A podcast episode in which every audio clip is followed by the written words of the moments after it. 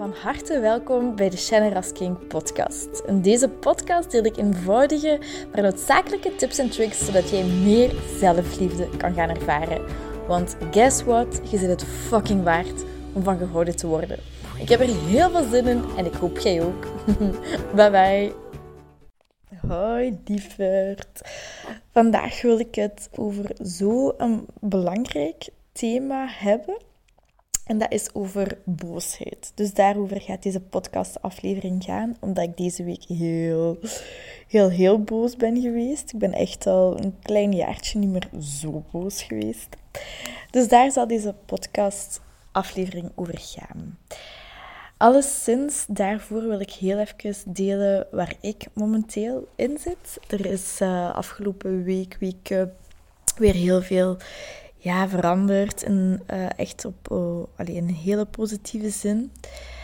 In die zin dat ik um, gewoon voel dat ik op het juiste pad zit. En ik ben ook bezig met een business coach, met Koen Martens. En uh, mijn tweede sessie zit erop. En um, het ging de laatste sessie echt over onze, uh, over, over mijn waarden eigenlijk. En wat mijn belangrijkste waarde is. En gewoon heel kort even meegeven, dat is ook iets um, wat, wat je eventueel ook voor jezelf kunt doen. Maar je hebt zowel doelwaar, een doelwaarde en een middelwaarde. En uw doelwaarde, dat is echt uw allerbelangrijkste waarde in het leven. En als dat weggenomen wordt, dan zijt je gewoon ongelukkig, dan heb je pijn en weet ik veel. En al uw andere waarden, dus dat zijn middelwaarden, en die zorgen er eigenlijk voor dat uw uh, doelwaarde gemakkelijker in stand wordt gehouden of in, tot stand komt. En mijn doelwaarde, dat was echt verbinding met mezelf en met anderen. En dat klopte echt als een bus. We hebben daar natuurlijk een hele oefening rond gedaan. Maar dat klopte echt als een bus. Neemt je mij dat af, de verbinding met mezelf of, en of met anderen, dan ben ik doodongelukkig. En mijn andere middelwaarden waren uh, behulpzaamheid, eerlijkheid, waren integriteit. Um, wat was het nog? Um, liefde. Ik ken ze niet meer allemaal van buiten. Maar um, alleszins, dat, zijn, dat is zo mijn... Ah, zelfzorg, dat was een hele belangrijke middelwaarde. die dingen gaan ervoor zorgen dat ik in verbinding ben met mezelf en met anderen. Dus alleszins, dat is heel erg aan het spelen. en hij had mij ook gevraagd om een bepaalde test te doen. Dat is de Colby-test. Dat heeft niks te maken met, um, met uw per se persoonlijkheid. Ja, ook wel persoonlijkheid, maar niks met uw IQ of sociale normen of weet ik veel. Maar dat heeft eigenlijk te maken met hoe je bepaalde acties neemt. Um, ik heb ook bepaalde andere dingen gedaan. Mijn Human Design Chart. Um, als je daar al iets van kent, super interessant. Maar ik vind het heel ingewikkeld. Human Design heet het. En dat is eigenlijk een hele blauwdruk van van uw, ja, van, van uw ziel, van uw zijn. Dus dat houdt rekening met, uh, met uw geboortedatum, met alle planeten, met de chakras, met het nu. Uh, heel veel dingen, super interessant. En had ik daar, daarnaast nog een paar testen gedaan. En dat is dus het punt waar ik toe wilde komen. Hoe in deze testen ik heel vaak tot de 1% behoor van de bevolking die dat maar hebben. Of de Colby-test was maar tot de 5% van de bevolking. En hoe ik dat ergens zo hard nu kan voelen, en ik besefte dat altijd, of ik voelde dat ergens van binnen, dat ik zo niet pas in het conventionele maatschappelijke plaatje en van en naar school gaan en studeren en dan werken tot je pensioen en dan genieten. Allee, dat is het stereotype waar ik mee ben opgegroeid. Ik zeg niet dat dat uw conventionele maatschappelijke ding is.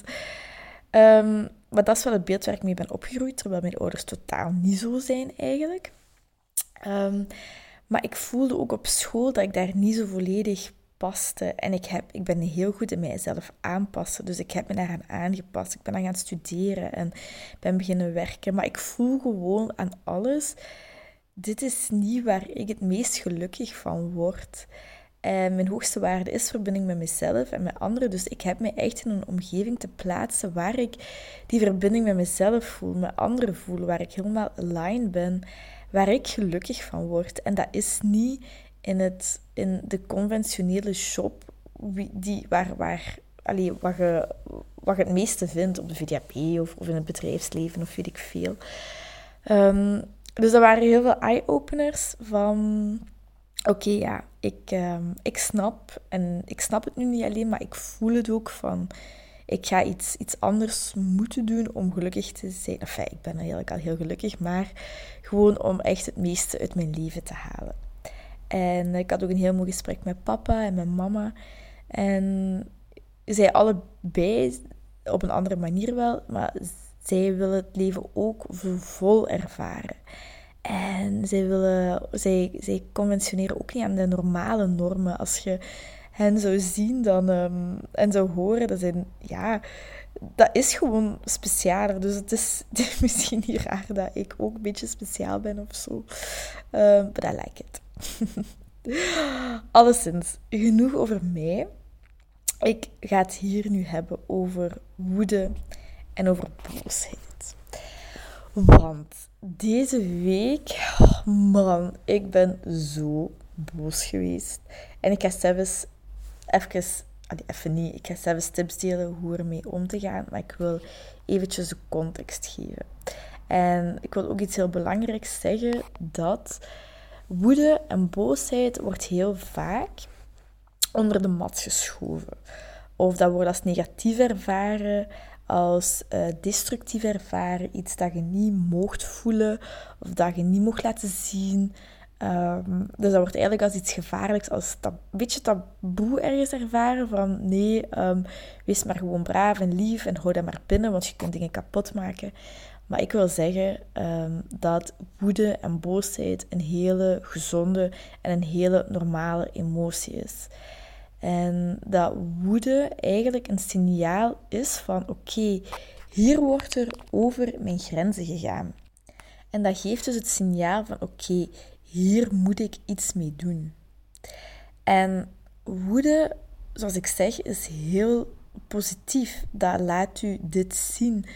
Het is pas wanneer boosheid onderdrukt wordt, wanneer je dat binnenhoudt, dan pas wordt het gevaarlijk, want dan kan het zich later uiten als agressie. En heel vaak stapelt zich dat op. Oké, nee, ik ga rustig blijven, ik ga rustig blijven. En je, dat intern vreet dat je op. En dat kan zijn dat je zelfs dat zo hard hebt laten opstapelen dat je nu denkt van nee, ik voel eigenlijk nooit boosheid. Ik ben eigenlijk nooit boos. Ik, ik voel dat niet, ik ken dat niet. Weet dan dat dit, dat je eigenlijk op een vrij ja, gevaarlijk zou ik niet zeggen, maar dat je daar iets mee hebt te doen. Iedereen ervaart woede. Iedereen ervaart boosheid. Het feit dat je het niet voelt of niet meer voelt, dat wil zeggen dat je daar, um, zeg je dat, numb, verdoofd bij zijt en dat er eigenlijk net heel veel woede, maar onderdrukte woede in u zit. En ik heb dat ook heel ehm, lang gehad. Eh, heel veel schrik hebben om die woede te uiten. En woede is als iets slechts en ik kan iemand kapot maken. En allee, die gedachten komen daar dan bij van, als ik mijn woede voel, dat, dat, ik heb schrik wat ik iemand zou aandoen. Zo, dat zit daaronder. Um, en dat is beetje per beetje daar terug mee in contact komen. En het eerste is, wanneer je wel woede voelt, wanneer je wel boosheid voelt, dat is niet gaan internaliseren, maar echt gaan voelen en beseffen van, oké, dit is een signaal dat er over mijn grenzen zijn heen gegaan. En dat ik hier iets aan heb te doen. En deze week, wij hadden een nieuwe collega die werkt nu twee maanden bij ons. En ze hadden contract tot 21 mei. En um, mijn mama, die had vorige week een gesprek met haar gehad en gezegd dat ze Um, dat het niet zo goed werkte, dat er bepaalde fouten zijn gebeurd. En ik weet, mijn mama kan eventueel um, wel emotioneel reageren. Ik weet het. Um, ik weet niet of dat toen het geval was, maar ik weet dat dat kan gebeuren. en op donderdag was het? Ja, donderdagochtend. Ze moest om tien uur beginnen en om half elf was ze er nog niet. En dus om half elf kreeg ik ineens telefoon van haar. En ze zegt, ja Shanne, ik heb besloten om niet meer uh, te komen, om niet te komen werken. En ik zeg, hoe, je hebt besloten om niet te komen werken. En je moet weten, donderdag is de allerdrukste dag van uh, bepaalde klanten die er moest gebeld worden. En zowel Philippe, Laura als ik, wij zijn dan de back-office. Um, wij zitten op donderdag ook heel vaak eigenlijk op ons standvlees. Van er is zoveel ja, gewoon werk en, en we moeten dat allemaal gebolwerkt krijgen. Dus um, ik had zoiets van, hoe, ik kom niet werken. En hij zegt, ja, nee, uw mama heeft dit gezegd en dit loopt er mis in jullie bedrijf en dat is er niet goed en dit is schandalig. En zij begon echt heel veel dingen te verwijten en op tafel te leggen. En, en in bepaalde punten snapte ik haar ook en had ze ook gelijk. Maar die dingen zijn geen reden om niet te komen werken en je collega's in de steek te laten. Of dit was toch mijn, mijn idee, mijn visie. Dus ik zeg ook tegen haar van ja, oké, deze dingen kunnen er zijn, maar dan kom je toch nog altijd werken en dan bespreken we dat samen. Maar nee, en ze had al, al besproken. En toen begon ze dingen, woorden te zeggen als ja, het is nooit jullie fout, het is altijd mijn fout. Ik ben het altijd geweest, bla bla bla bla. En ik voelde hoe kwaad ik werd. Bij mij werd er echt een grens over gegaan van rechtvaardigheid. Van, maar allee, dit doet je nu toch niet? Je laat je collega's toch niet in de steek omdat jij emotioneel bent en het was gewoon heel duidelijk dat zij totaal naar haar eigen rol of haar eigen aandeel wilde kijken in de situatie. En dat was ook, dat zit zo in mijn allergie, want ik kijk, allez, dat is, dat is misschien, ik, nee, misschien, ik doe dat misschien te vaak, I don't know. Maar ik kijk heel hard naar mijn eigen aandeel in de situatie. En het was heel duidelijk dat zij dat niet, niet kon, niet wilde, omdat die pijn echt te groot was. Ehm, maar ik voelde hoe kwaad ik werd en hoe ik ook emotioneel begon te, te reageren. En oh manneke, ik daarna toen, want ze gooide de telefoon ook neer en daarna riep ik echt, what a fucking bitch! ik was zo kwaad. Oh, echt niet normaal. En mijn collega's die zagen het ook. Ik, ik liep echt rood aan en weet ik veel. Nu kan ik ermee lachen, maar oh, dit was echt... Um... ik heb echt heel veel woede gevoeld. Maar oké. ik dacht, Shanne, nu heb je het echt gewoon te laten bezinken. Wat is hier de oplossing? Even praktisch. Ik neem bepaalde klanten over en mijn collega's ook. Ook al zitten we op ons standvlees. Dit moet er nu gewoon gebeuren. En... Oei, mijn gsm gelegd. Dit moet er nu gewoon gebeuren. En that's it. Dus het eerste dat ik wil delen is wanneer je woede voelt om even pauze te nemen. En om niet vanuit uw boosheid te gaan reageren. En als je er toch voor kiest om uit boosheid te reageren, doe het dan bewust, maar neem altijd eerst een pauze. Ik uh, had ook zin om haar meteen terug te bellen nadat ze die telefoon had neergegooid. Maar ik, um, ik heb gezegd: nee, Shannon, ik ga het gewoon een dag laten rusten en, en that's it. Dus mijn eerste, de eerste tip, en doe dit echt, neem even pauze.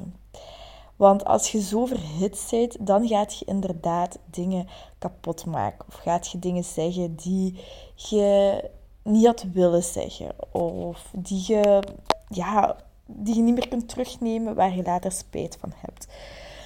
Dus de, e-, het eerste ding is even pauzeren. En het tweede dat daar meteen bij komt, is om die woede te voelen en die boosheid te voelen. En het kan zijn wanneer je bijvoorbeeld op je werk zit, dat het eigenlijk heel moeilijk is om die woede echt te, te voelen en daar afstand van te nemen. Ehm, als je dat dus, dus op het werk niet kunt of je zit in een situatie dat dat moeilijk is, dan raad ik u aan om u even naar uw werk of als je in een groep zit, om u terug te trekken. Even tot jezelf te komen en um, bijvoorbeeld uw wekker te zetten, uw alarm te zetten van 5 of 10 minuten of een kwartier en te laten, u toe te laten om die emotie te voelen, om die woede te voelen. En um, dat ook te gaan fysiek te uiten, want woede is iets dat echt in ons hoofd kan blijven zitten. Maar ga op kussens slaan, ga op de zetel slaan, begin te roepen, uh, begin te shotten, kom in een, een boksbal, ik zeg maar iets, of een stressbal, of doe dat op een, dat is een construct, op een constructieve manier, je woede uiten en het echt toe te laten. Die woede te voelen, te voelen, te voelen en schreeuw. Um, scheld iemand uit in, in allez, luid op, niet tegen die persoon zelf, maar scheld iemand uit en zeg wat je, wat je denkt en wat je te zeggen hebt. Doe dit, want dit gaat ervoor zorgen dat die stoom wat wordt afgeblazen. Want woede is energie en energie is gewoon... Um, sorry, woede is gewoon een emotie en dat is energie.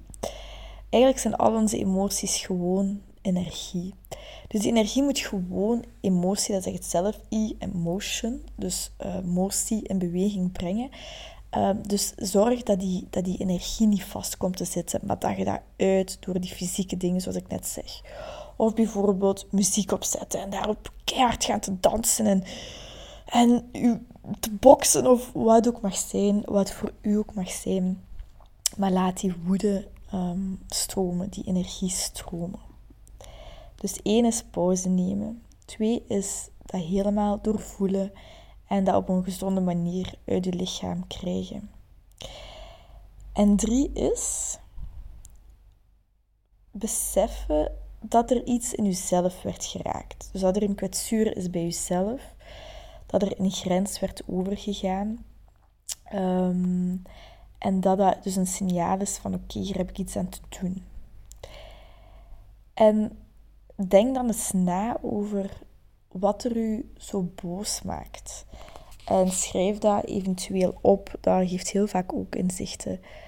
Wat maakt er u zo boos? En hoe zou je daarop kunnen reageren? Hoe zou je daarop willen reageren?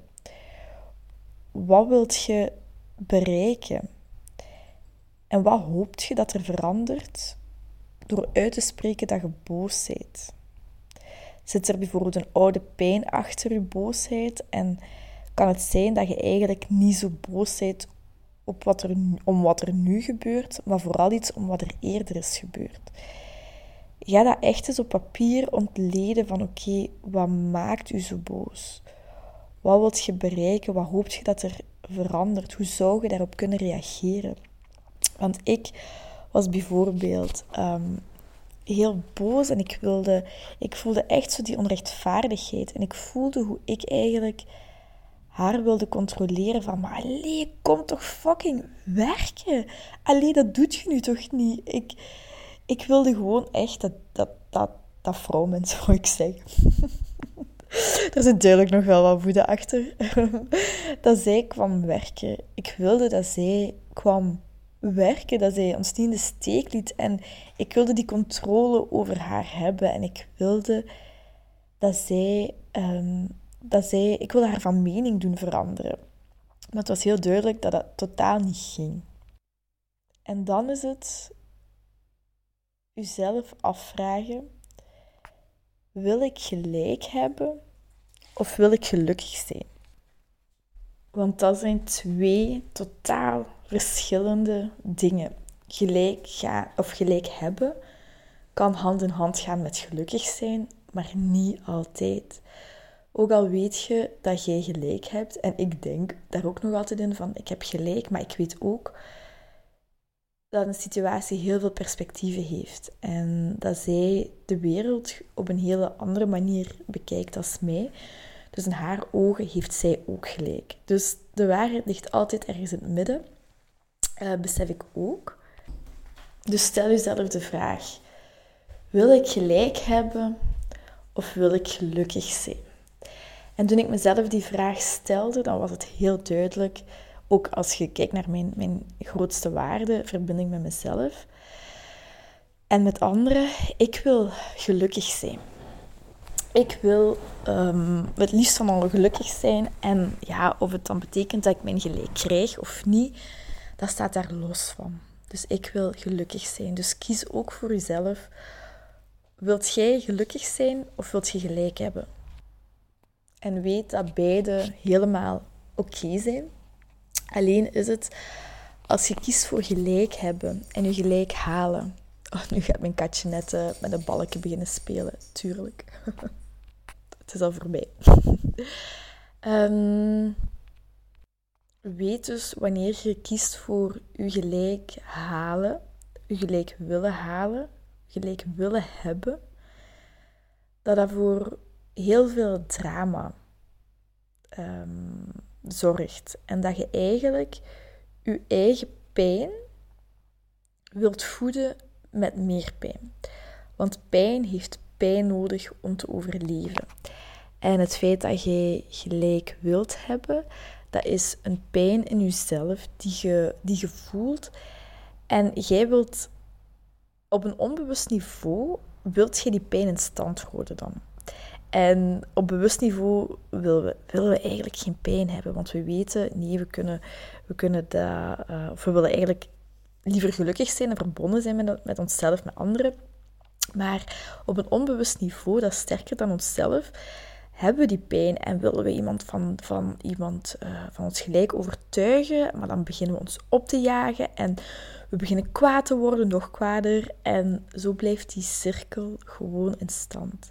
Maar weet, als je dit doet, als je dit bewust doet, dan is dat ook oké.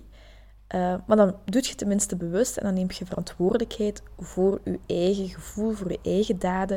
En dat schrijft je dan niet toe aan de andere persoon. Als je ervoor kiest van, oké, nee, ik wil gelukkig zijn, dan is de volgende stap om te denken, of luidop te zeggen, niet per se tegen die andere persoon, maar gewoon tegen jezelf, voor jezelf. Oké. Je legt je, je hand op je hart, je linkerhand op je hart en je ademt een paar keer diep in en uit. En dan zegt je: Ik ben bereid om vrede in deze situatie te zien.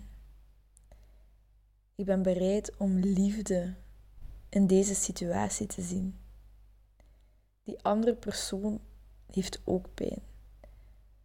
Net zoals ik pijn heb. Ik wil gelukkig zijn, dus ik ben bereid om vrede in deze situatie te zien. Ben bereid om liefde in deze persoon te zien. Of ik kies ervoor om vrede in deze situatie te zien. Ik kies ervoor om liefde in deze persoon te zien. En het kan zijn dat dat gepaard gaat met heel veel weerstand en dat niet willen. Maar, of dat dat eigenlijk helemaal niks met je doet. Dat kan ook zijn als emoties hoog zitten. Um, maar blijf dit herhalen. Blijf dit gewoon herhalen. Blijf je focussen op vrede, bereid zijn om vrede te zien. Om liefde te zien in die andere persoon. Echt waar. Um, blijf dit doen. En op een bepaald moment gaat er een shift komen. I promise. En ga dan na, dat is stap, uh, zitten we? Zes, ja. Hoe wilt jij reageren? Hoe wilt jij in deze situatie reageren? En bij mij was het heel duidelijk, um, die persoon hoefde niet meer te komen werken. Want ja, juist, dat was het ook. Dat, daarin was ik ook heel, heel boos. Uh, ze zei van, ja, ik ga naar de dokter en ik ga mij laten ziek schrijven. Ehm, dus voor mij was het heel duidelijk, ja, zij hoeft niet meer te komen werken gewoon. En uh, in mijn woede had ik dan gezegd, ja, uh, als je je laat thuisschrijven voor ziekte, ik ga je niet betalen, ze. oh, ik heb dat echt gezegd. Um, dus dat had ik echt niet moeten doen en dat is ook niet het geval. Dat is ook niet wettelijk. Ik bedoel, dat gaat gewoon niet. Maar... Um, dus ik, voor mij was het heel duidelijk, zij, wij lossen het hier op met ons drietjes. We gaan de klanten verdelen. Wij moeten gewoon nog alle werkspullen, als in de laptop terug hebben, uh, de koptelefoon, de gsm, etc. Dus dat was heel duidelijk uh, dat ik dat wilde.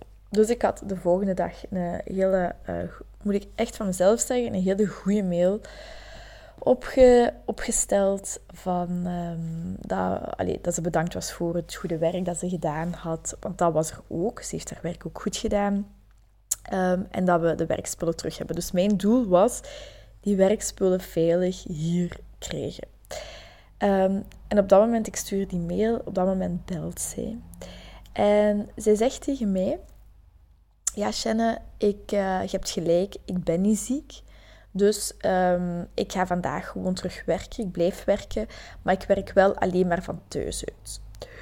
Dus opnieuw voelde ik woede opkomen. Ik had echt zoiets van, maar als, allee, je hebt toch niet als werknemer je eisen te stellen. Je gaat daar toch in over communicatie. Dus opnieuw dat onrechtvaardig gevoel kwam, kwam naar boven. En toen zei ik haar van, ja, um, je hoeft niet meer te komen werken.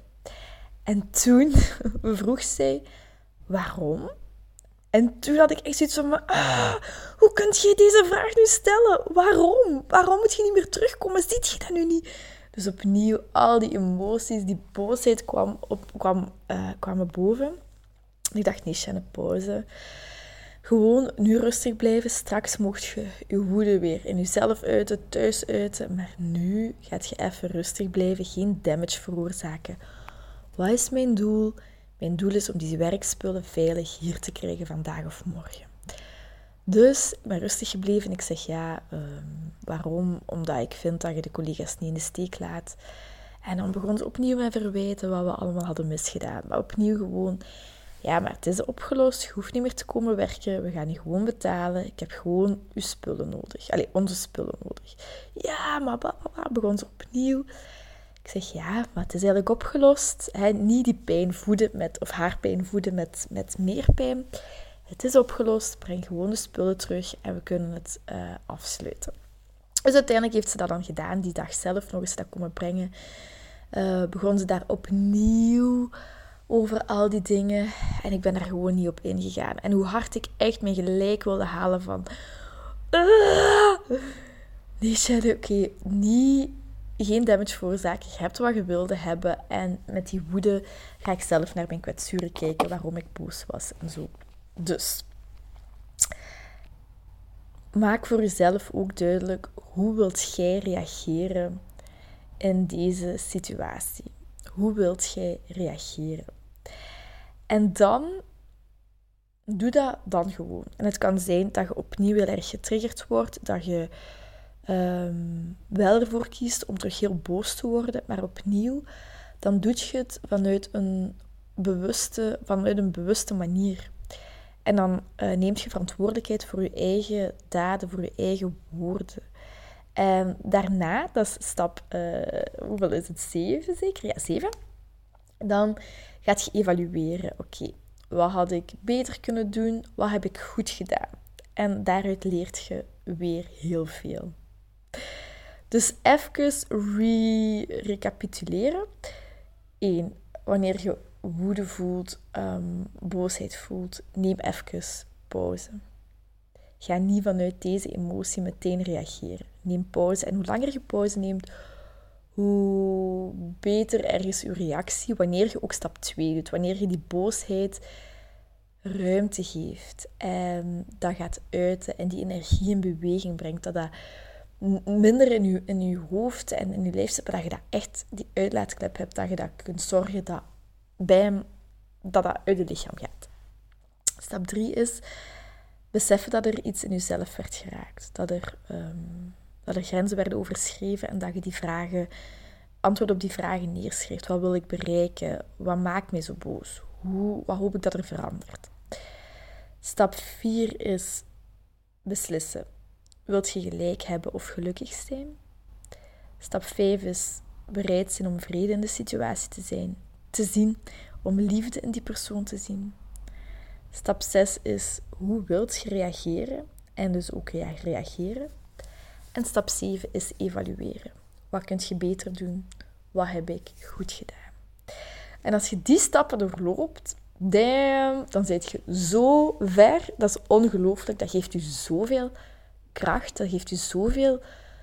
Door die verantwoordelijkheid op te nemen, door dit allemaal te doen, het is ongelooflijk wat een kracht en wat een power daarin zit om, dit, om deze stappen te doorlopen. Ik wens het u toe. Ik wens u helemaal toe. um, En dan ben ik benieuwd. Ik, ik zou me een heel groot plezier doen om het ook te laten weten wanneer je dit hebt toegepast. Um, ik dat altijd heel graag. Het is een vrij lange podcast geworden. Uh, ik hoop dat je er iets aan hebt. Als je dit gaat toepassen, ben ik er 100.000 miljard procent zeker van dat dit u heel veel kracht gaat geven. Um, en uiteindelijk ook heel veel geluk. Dus bij deze, uh, tot volgende week. Heel veel liefs en uh, doei doei! Heel erg bedankt om deze aflevering van de Generous King podcast te beluisteren. Mijn doel is om zoveel mogelijk liefde in de wereld te brengen en ik hoop dat je dat met dit een beetje gevoeld hebt. Um, als je dat gevoeld hebt, stuur mij een DM, tag me in je story dat je dit geluisterd hebt en ik zie heel graag jouw reactie tegemoet komen. Ik wens je heel veel liefs en nog heel veel liefde en plezier toe.